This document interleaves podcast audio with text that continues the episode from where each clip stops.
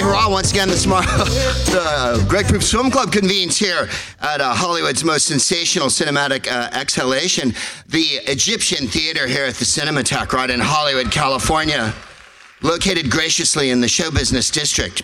Uh, it's so exciting to t- show tonight's picture, uh, John Waters' 1988 classic, uh, on its 30th anniversary, Hairspray, and uh, starring the immortal uh, uh, Divine, uh, Deborah Harry, um, Ruth Brown. Uh, yeah, it's a full palette.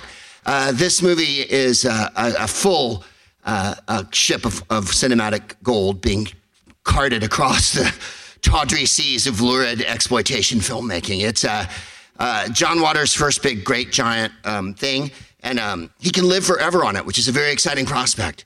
Uh, I love the idea of doing an outsider film career and then making a movie that every high school in the country performs.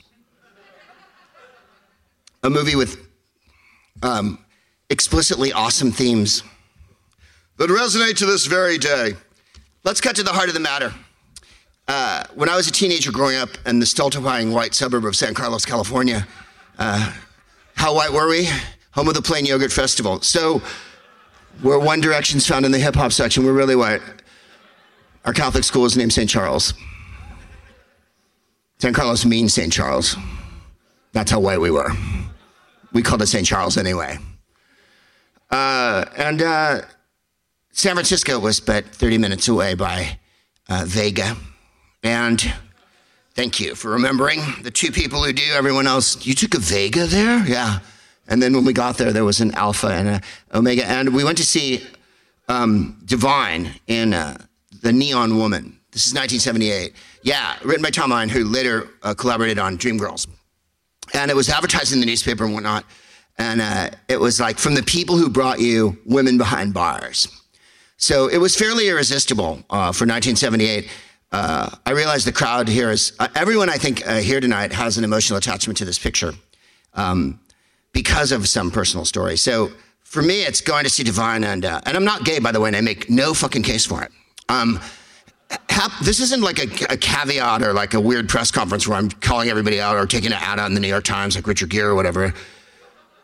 this is me simply saying that I went to see Divine when I was a teenager because I'm from San Carlos and I was being constricted uh, by, uh, yeah, by suburban thought, bad company, toe socks, and bake sales and shit like that. And uh, so I had to go where the action was, which was San Francisco, because on San Francisco in the late 70s, if you were there, it was kind of a human zoo. Uh, the first time I saw Rocky Horror was at a, a theater called the Egypt on uh, Market Street. And you bought your candy through a cage that they slid the money under, and then they slid the, you were like jujubes, and they fucking slid a box under, like prison style. Yeah, because of the violence that happened in the theater. Before the show, a drag queen got up wearing no shirt and what appeared to be a DNA molecule on his head and danced furiously to Lady Marmalade. And so I felt comfortable finally. San Carlos was so rigid and white, and people really did wear, like, I don't know, whatever. You were there. So you were there for white people's school. There was things like AS English, and uh, we took a course in those days called Foods which was home ec, but boys were allowed to take it without the stinging patina and everlasting, yeah, the scarlet fucking letter of uh, home ec. So it was called Foods, and I recently saw one of the gentlemen that I attended Foods class with at San Carlos High, Mike, and uh, he looked exactly the same but older. And he would sit on one end of the table and pick it up and go, we don't get fooled again, and drive it into the chest of Steve Grana, who sat on the other end of the table. I didn't tell Mike that's what I remembered him for, but it was nice to see him. Uh, and uh, so we would drive to San Francisco, obviously, to escape that. And uh, although Mrs. Lee in foods class was pretty high, I, I think, I don't know if it was sherry or what, but she really couldn't pour the vanilla into the cake. You know what I mean? It was kind of errant. It was like a like a whirling celebration, a celebratory Sparkletts water fantasy of vanilla going around the room. The whole rest of the day you smelled awesome. Everywhere you went, you were you were a giant baked good in each classroom you walked into. People like, who the fuck just bathed in vanilla? Like who brought in a basket of pudding? So it was very exciting to drive to San Francisco and park at the Alcazar Theater. And uh, I, like I said, I think it was 1718. Uh, the Alcazar had minarets, as befitting its name, outside. And um, I remember going in. I don't know if we bought drugs. I can't remember. I think I was on a date. And if there's one thing I've known uh, since I was a young single guy, it's that the way to a woman's heart is to take her to a show starring Divine in the 70s. Uh, I remember that uh, Divine wasn't the first one on. There was some cursing first and uh, uh, bad behavior and a couple drag queens uh, and uh, uh, uh, a ringmaster that was a black dude with no shirt on and a hat, like a pimp hat. Oh yeah, this is fucking awesome 70s. And then Divine came out and like, well, shut up all you sons of bitches. And I remember being, yeah, wildly excited. It was like seeing Sophie Tucker at the Copa. And, right? if you could shoot me like my sister, okay, you know, like you're like, it's on. And it had every manner of mayhem in it. There was uh, coke on stage. It, there was lurid sexual acts that I shall not describe because I feel they are too graphic for the purposes of this staunch analytical cinematic library that we're building here week after week, month after month. Thank you for the three ironic laughs, everyone else. That was fucking funny. Thank you for the complimentary laugh. So uh, there was that. There was, uh, I hope I didn't describe what it was. No, I didn't. And, um, and there was cocaine usage on stage, which was very exciting to me as a teenager because I was like, right.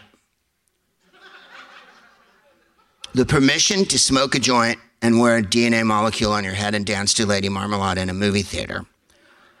The permission to snort cocaine on stage in a show and that it was considered wild entertainment to have Divine change into 20 different outfits, and, and then uh, at the end, this sort of halter girdle thing.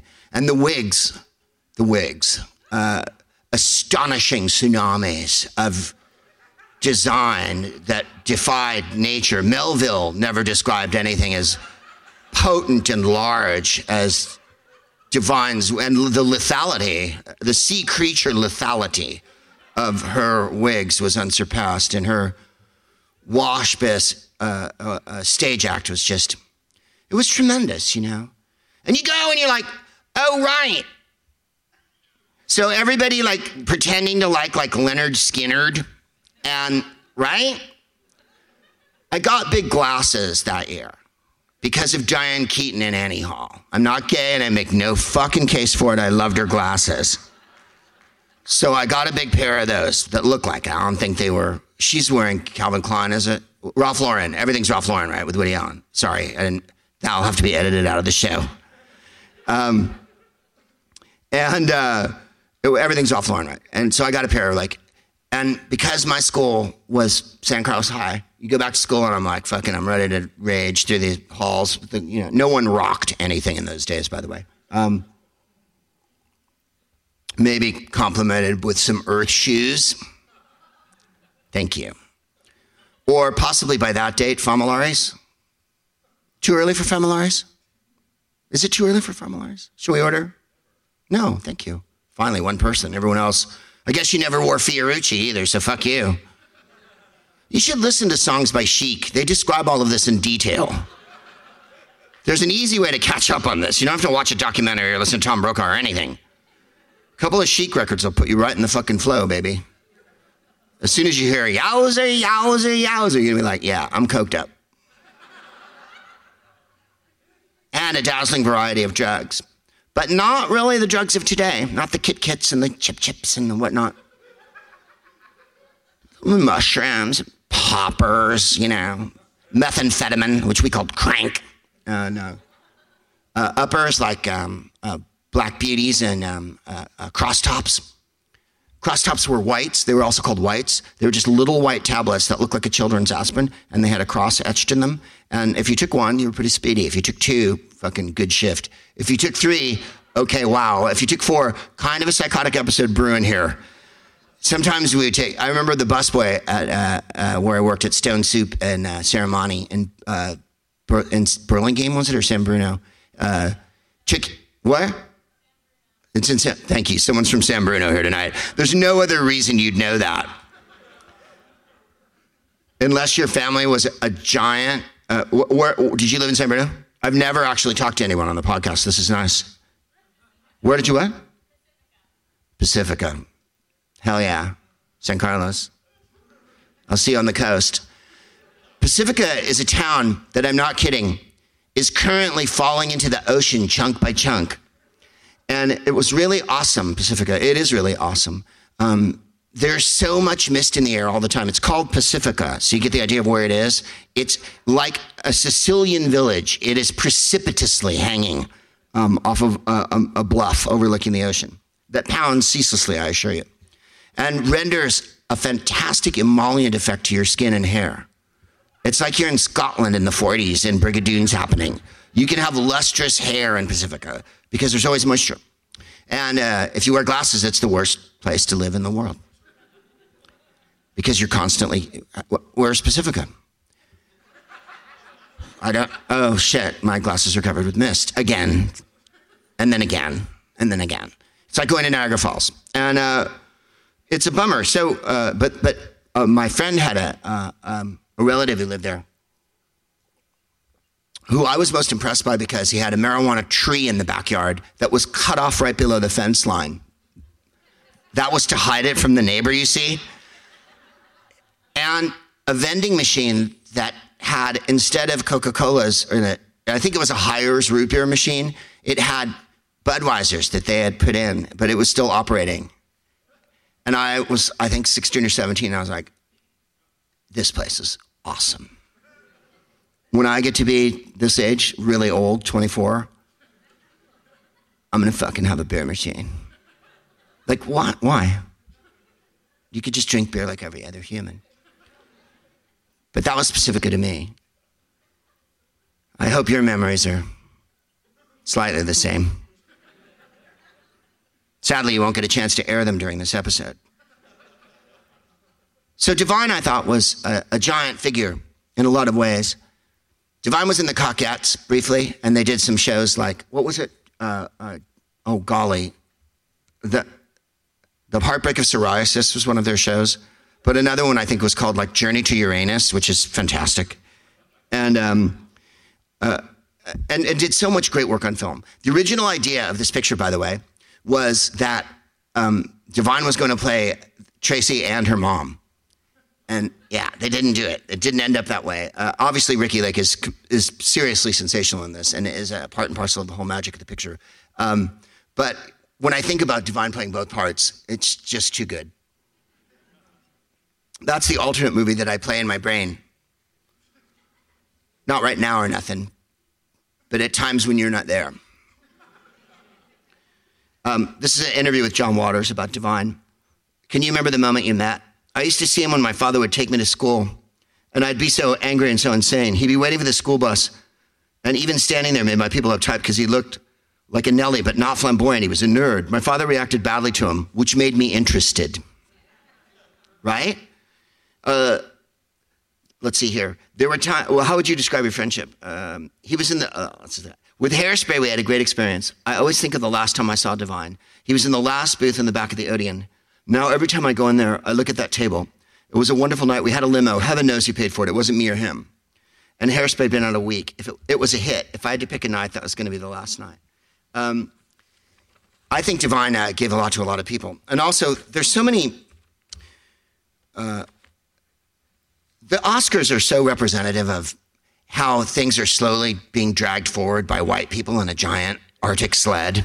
It's like going to the Iditarod of old film people and having them cross the finish line gradually with some sort of tip of the hat to gay rights or uh, AIDS got acknowledged what two years ago? That, that yeah.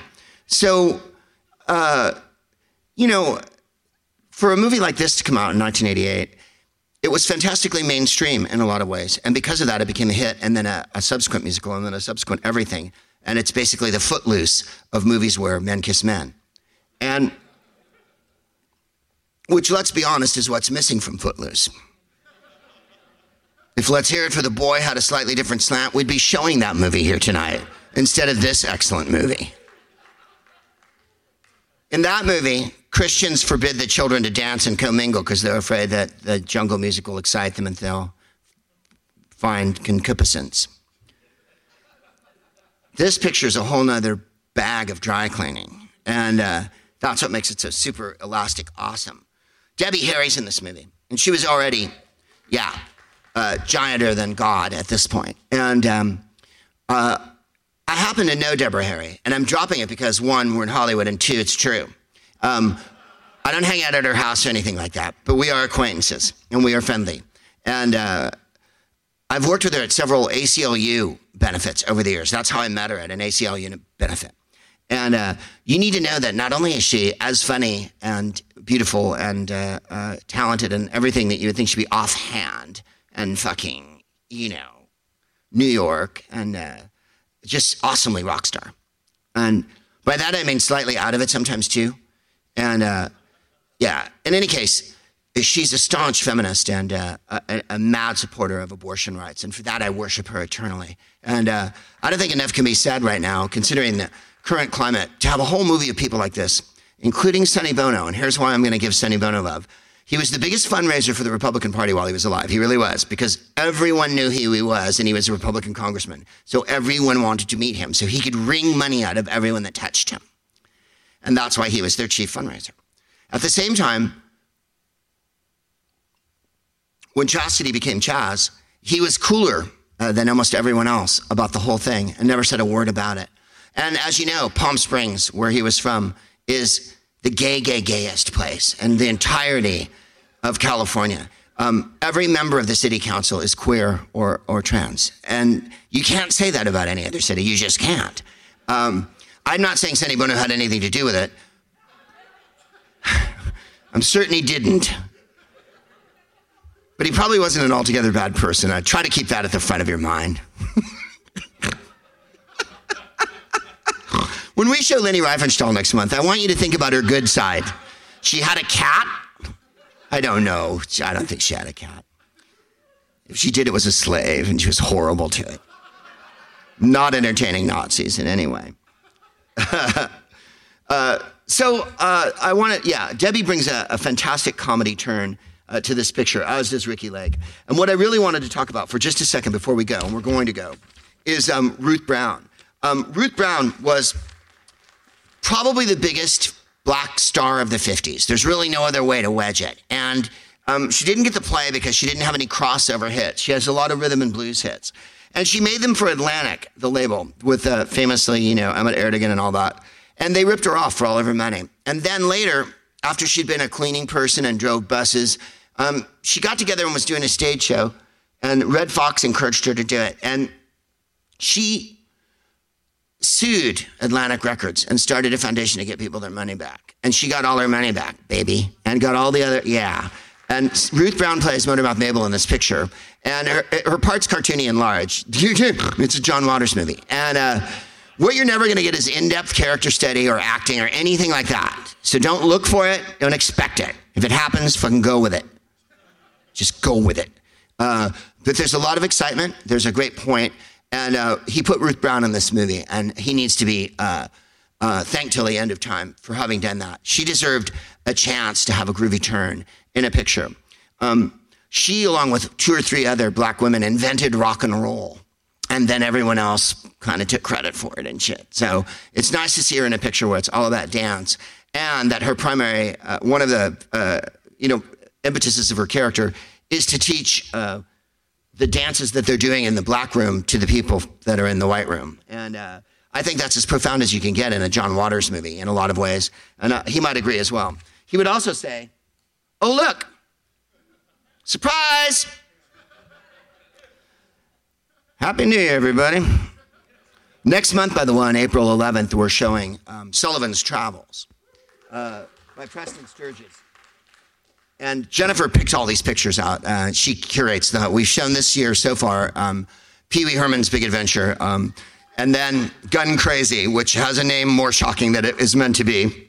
It was a wonderful uh, picture. Tonight, uh, Hairspray, and then uh, Sullivan's Travels by Preston Sturges. And uh, anyway, I just wanted to give her credit for that. Uh, th- this picture, as I say, is set in the early 60s.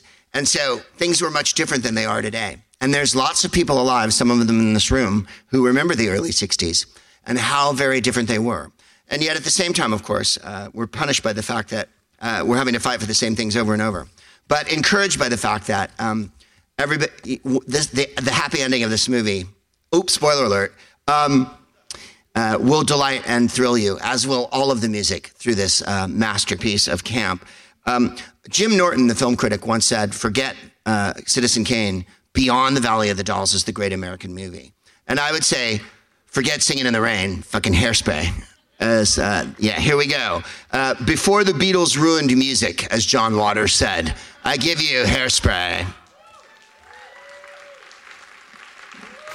What you doing over there? Can't you see?